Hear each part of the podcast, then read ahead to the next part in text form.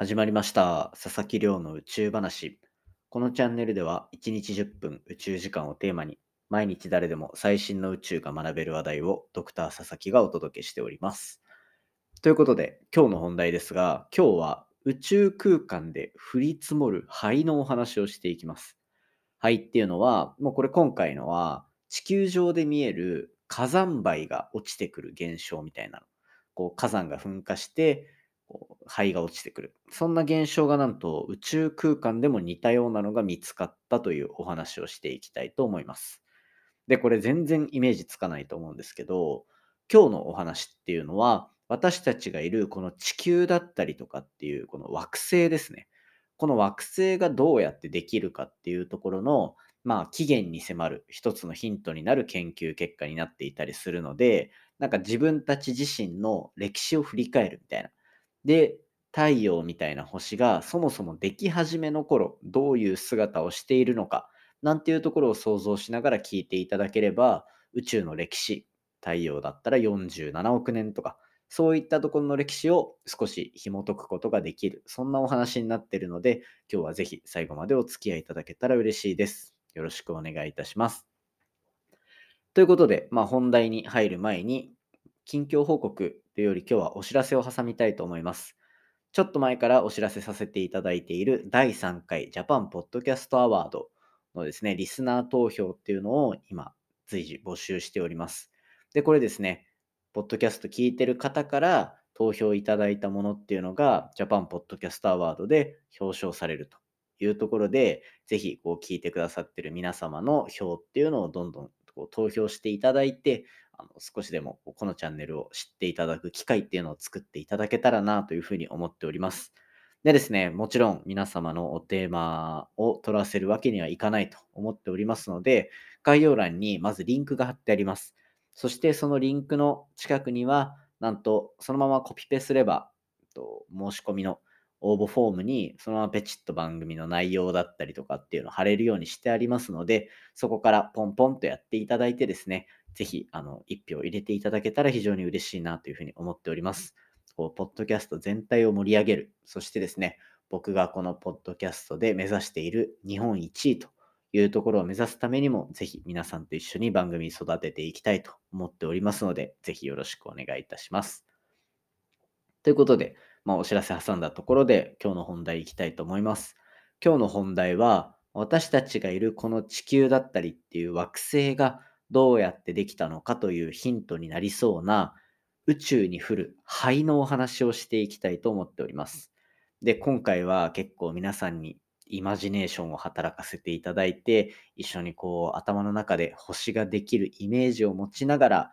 一緒にお話し進めていければなというふうに考えております。で、今回紹介するのは、まずどういう現場なのかっていうと、太陽みたいな恒星ですね。この星が生まれてすぐの頃の状況っていうのをまず皆さんにお伝えしていこうと思っております。つまり、その周りにまだ惑星とかができる前の前のお話ですね。で、このポッドキャストで何度かこうお話しさせていただいていると思いますが、恒星がどうやってできるのか、そんなお話をしていくと、まあ、宇宙空間には実は何もないわけではなくて、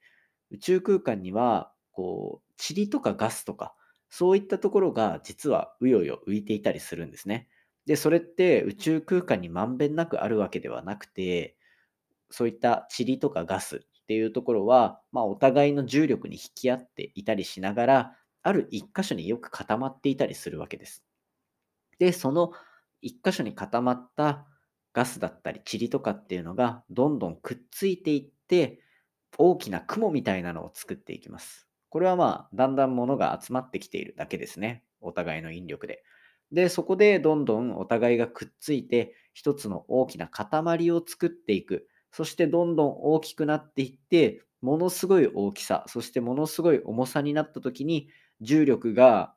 パチッと火種を作って星ができる。そしてそこで核融合が発生する。そんな、まあ、この一連の流れっていうのが、星ができる過程なんですね。で、こういった過程を経て、じゃあ星が生まれました。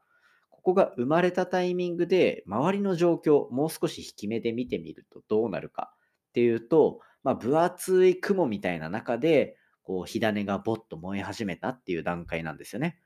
そうするとどうなるかっていうと、中心にものすごく強い一つのまあ星の塊みたいなのができると、それの周りのまだ星を作るために使われなかったガスとか塵とかっていう星の材料になったものが、だんだんこの星の重力に引っ張られるっていう現象が発生します。そうするとそこに引っ張られていくんですが、まあ地球とかもそうだし、太陽も自転っていう自分でこう回転するっていう動きをしているんですね。なので、こう回転しながら周りのガスとかっていうのをぐるぐるぐるぐると自分に引き込んでいく。そんな様子がだんだん見えてきます。そうなると、周りのガスとか塵っていうのはどういう形を作り出すかっていうと、その真ん中の星を中心にして、こう、渦を巻くように、こう周りに円盤を作っていくっていうような傾向が見えてくるんですね。この円盤って、例えば、天の川銀河、私たちがいる天の川銀河もそうです。天の川銀河は中心に星ではなくて、太陽の410万倍っっていうものすごい大きさのブラックホールがあって、そこの周りを回っている星たちをとにかく回りながら吸い込んでいく。だから、こう、周りにこう円盤を作りながら、そして吸い込まれていく様子を見せながら、こう、銀河っていうのが形成されてるんですね。で、それをもうちょっと小さい規模で見ていったものが、星ができてすぐの頃の星の周りの様子です。つまりブラックホールではなくて、太陽みたいに自分で輝く星ができた時には、その重力によって周りにあったガスだったり塵だったっていうのが円盤を作り出していくんですよ。で、この円盤、ゆっくり回りながら、そしてその円盤が回っている中でも、塵とかガスっていうのはどんどんお互いの引力でくっついていくんですね。で、そうなった時に、まあ、この一つ一つの塊がどんどん大きくなっていくと、いわゆる私たちがいるこの地球みたいな惑星を作り出す、なんていうふうに言われています。ただですね、この惑星を作るのって実は全然容易ではなくて、今まで例えばこの円盤の内側の方でなんか惑星っぽいのが作られてるなんていう観測結果が出ていたりするんですが逆に円盤の外側っていうところでもこう惑星ができ始めてるなんていう観測結果も出ていたりしたりするんですよ。でその円盤の一部分がなんだろうこうドーナツ型じゃないですけど例えば1枚の円盤だったものが中心部分がすごく薄くなって中間部分か中間部分が薄くなってなんか一箇所だけ全然塵がない丸い帯みたいなのができるなんていう現象も見えていてそういったところをこうまるっと説明するようなそんな説明の数値計算だったりっていうのは出てこなかったんですよ。で、しかもですよ、この円盤の中で惑星ができたなんていう話があった時に、こう、大きい塊が塵とかだったものが、まあ、例えば、こう、大きい地球ぐらいの大きさになろうとしているタイミングだとどうなるかっていうと、周りにもまだガスとか使ってないガスが全然溜まってるんですよね。そうすると、大きくなればなるほど、そのガスにぶつかりやすい。つまり、なんて言うんでしょう。こう、向かい風を受けているような、水の中で走ろうとしているみたいな感じで、どんどんそのものが大きくなればなるほど、円盤の周りを回ってるスピードが阻害されて、ゆっくりになってしまうと。で、これゆっくりになると何がいけないかっていうと、こう中心の星に引っ張られる力の方が強くなるので、外側でできたこう惑星の種みたいなものが真ん中の星に吸い込まれて落ちてしまう。そんな傾向が見えてしまっていて、そういう計算結果が出ているとすると、こう、なかなか太陽とかみたいな星の周りに惑星ができるっていう状況は考えづらい。つまり惑星ができそうになったら全部真ん中の星に落ちてしまう。そんな数学のこう予測っていうのがずっと立っていて、なかなかそこを数値的に解明することができなかったんですね。で、今回の研究で、じゃあどうやってこう星の周り、恒星の周りを回っている惑星の種が急成長して惑星として成り立つことができるのか。つまりそこにどうやって材料をどんどん運んでいくのかっていうところのお話の研究結果が出ていて、なんとこれ、中心にある星の周りから外側に向かって灰が飛ばされていく。つまり、星の材料だった塵とかガスとかっていうのが、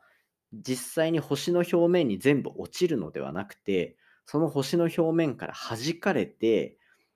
円盤の外側にまた灰とか塵とかっていうのを戻していく作業。こういった現象が見えてるんですね。で、これなんで発生するかっていうと、中心の星がどんどんどんどん周りの物体を吸い込んでいくタイミングで全部星に吸収できないからそもそもジェットと呼ばれるなんかビームみたいなのを外側に飛ばしているんですよ。もうあのなんていうんでしょう車の排気ガスみたいな感じでエネルギーどんどん集めてるけどエンジン庫でこう限界になった空気みたいなのを外側に吹き出すみたいな感じで星からはジェット噴射が出てるんですね。で、このジェット噴射が、いわゆるこう、地上でいう火山爆発みたいな感じで、火山のガスっていうのを思いっきり上に吹き飛ばしていくと。で、この吹き飛ばすだけだったら、実はこう空まで飛んでいったりするんですけど、ちょっと重いものだったりとか、その吹き飛ばされるに満たない力を持ったものっていうのは、周りの街に降り注いでいくじゃないですか、灰として。その灰が落ちていくメカニズムと全く同じようなものがなんと星が作られるその現場でも起きていたと。つまりこの灰が惑星の円盤の周りに降り注いでいくことによってまた新たに星になる材料っていうのが供給される。そんなぐるぐると星に落ち込むんじゃなくて外側にまた戻されるっていうような振り出しに戻れ的なシステムがどんどん構築されているのが星の周りで初めて発見されたと。で、これによって、まあ、外側でも惑星を作るっていう現象が一定許容されるようになった。つまり、私たちがいるような、この惑星っていうのが、どんどん作られやすい環境が、実は若い頃の太陽の周りには存在していたというようなところで、今回の研究結果は今後の惑星がどうやって作られるのかだったりとか、そもそも太陽系ができた時の歴史ってこういう感じだったのかなっていうとこに一石を投じるような非常に面白い研究となりました。そしてですね、これどれぐらいなんか円盤の周りにこう中心から元に戻されたガスっていうのが降り積もるのかっていうと、だいたい1年ぐらいのスパンで地球10個分ですね。地球10個分の灰が円盤の外側にまた運ばれていくっていうところがあるんで、だから1ヶ月で地球1個分弱ぐらいっていうのが運ばれるぐらいの量が外側に降り注いでいるので、そしたらまあ新しい惑星をより育てていく材料としては十分なんじゃないかなというところで、今回の研究は、この先の地球だったり、まあ、火星だったりみたいな惑星っていうのを作るために、どういう材料が惑星の